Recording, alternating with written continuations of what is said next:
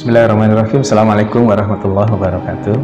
Alhamdulillah, syukurillah, la Uh, saya Dr. Catur Priambodo MKes, Direktur Rumah Sakit Aisyah Siti Fatimah Tulangan ingin menyampaikan beberapa hal terkait dengan COVID-19 ini. Yang lagi marak ramai saat ini adalah terkait dengan uh, disebut positif corona. Nah, padahal hanya berdasarkan pemeriksaan rapid saja, rapid test saja. Bapak Ibu yang dirahmati Allah, rapid test itu hasilnya bukan positif atau negatif. Hasilnya adalah reaktif atau non-reaktif.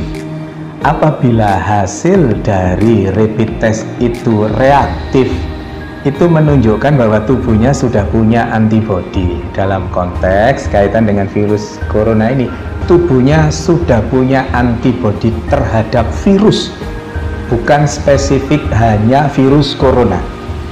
Maka yang disebut rapid test reaktif itu artinya tubuhnya sudah punya antibodi terhadap virus. Semua virus tidak selalu virus corona saja. Yang berikutnya, kalau non-reaktif, artinya tubuhnya tidak punya antibodi terhadap virus itu.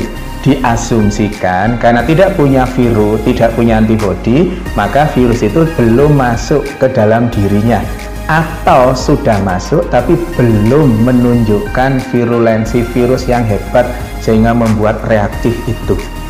Dalam konteks negatif, uh, dalam konteks non reaktif insya Allah itu tidak terlalu masalah. Tapi yang menjadi masalah adalah pada saat dikatakan reaktif kemudian di luaran begitu keluar reaktif di luaran. Yang ada adalah bahwa yang bersangkutan positif corona. Nggak bisa.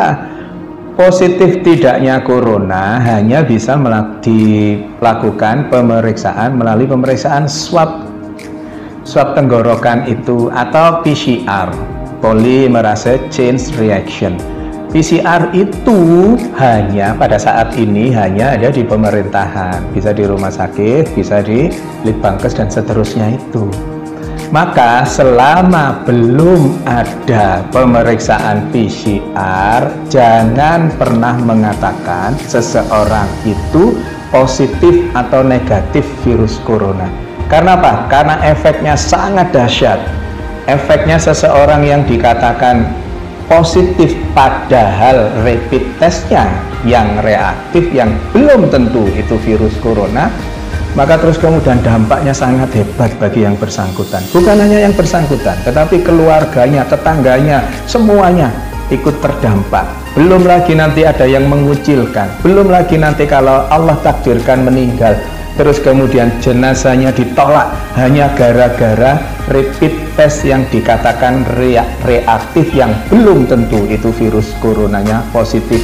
Karena positif tidaknya seseorang terkait dengan virus corona hanya bisa didapatkan melalui pemeriksaan swab tenggorokan atau PCR itu maka Bapak Ibu yang dirahmati Allah jangan mudah-mudah mengatakan bahwa seseorang positif corona karena pada kondisi pandemi COVID-19 ini hal itu sangat sensitif. Jaga diri kita untuk berkomentar berlebihan terkait dengan itu. Pengetahuannya, ilmunya adalah PCR adalah swab tenggorokan adalah satu-satunya untuk saat ini adalah satu-satunya yang bisa dijadikan pegangan untuk mengatakan seseorang itu positif atau negatif virus corona bukan dengan rapid test. Saya kira itu mohon kita berbesar hati untuk tidak terlalu berlebihan terkait dengan rapid test ini sehingga salah dan yang menjadi korban adalah yang dikatakan rapid testnya sebenarnya reaktif tapi di luaran sana dikatakan positif virus corona. Semoga ada manfaatnya. Mohon maaf kalau ada sesuatu yang kurang berkenan. Nasrun minallah wa fatun karib wa basilul mu'minin.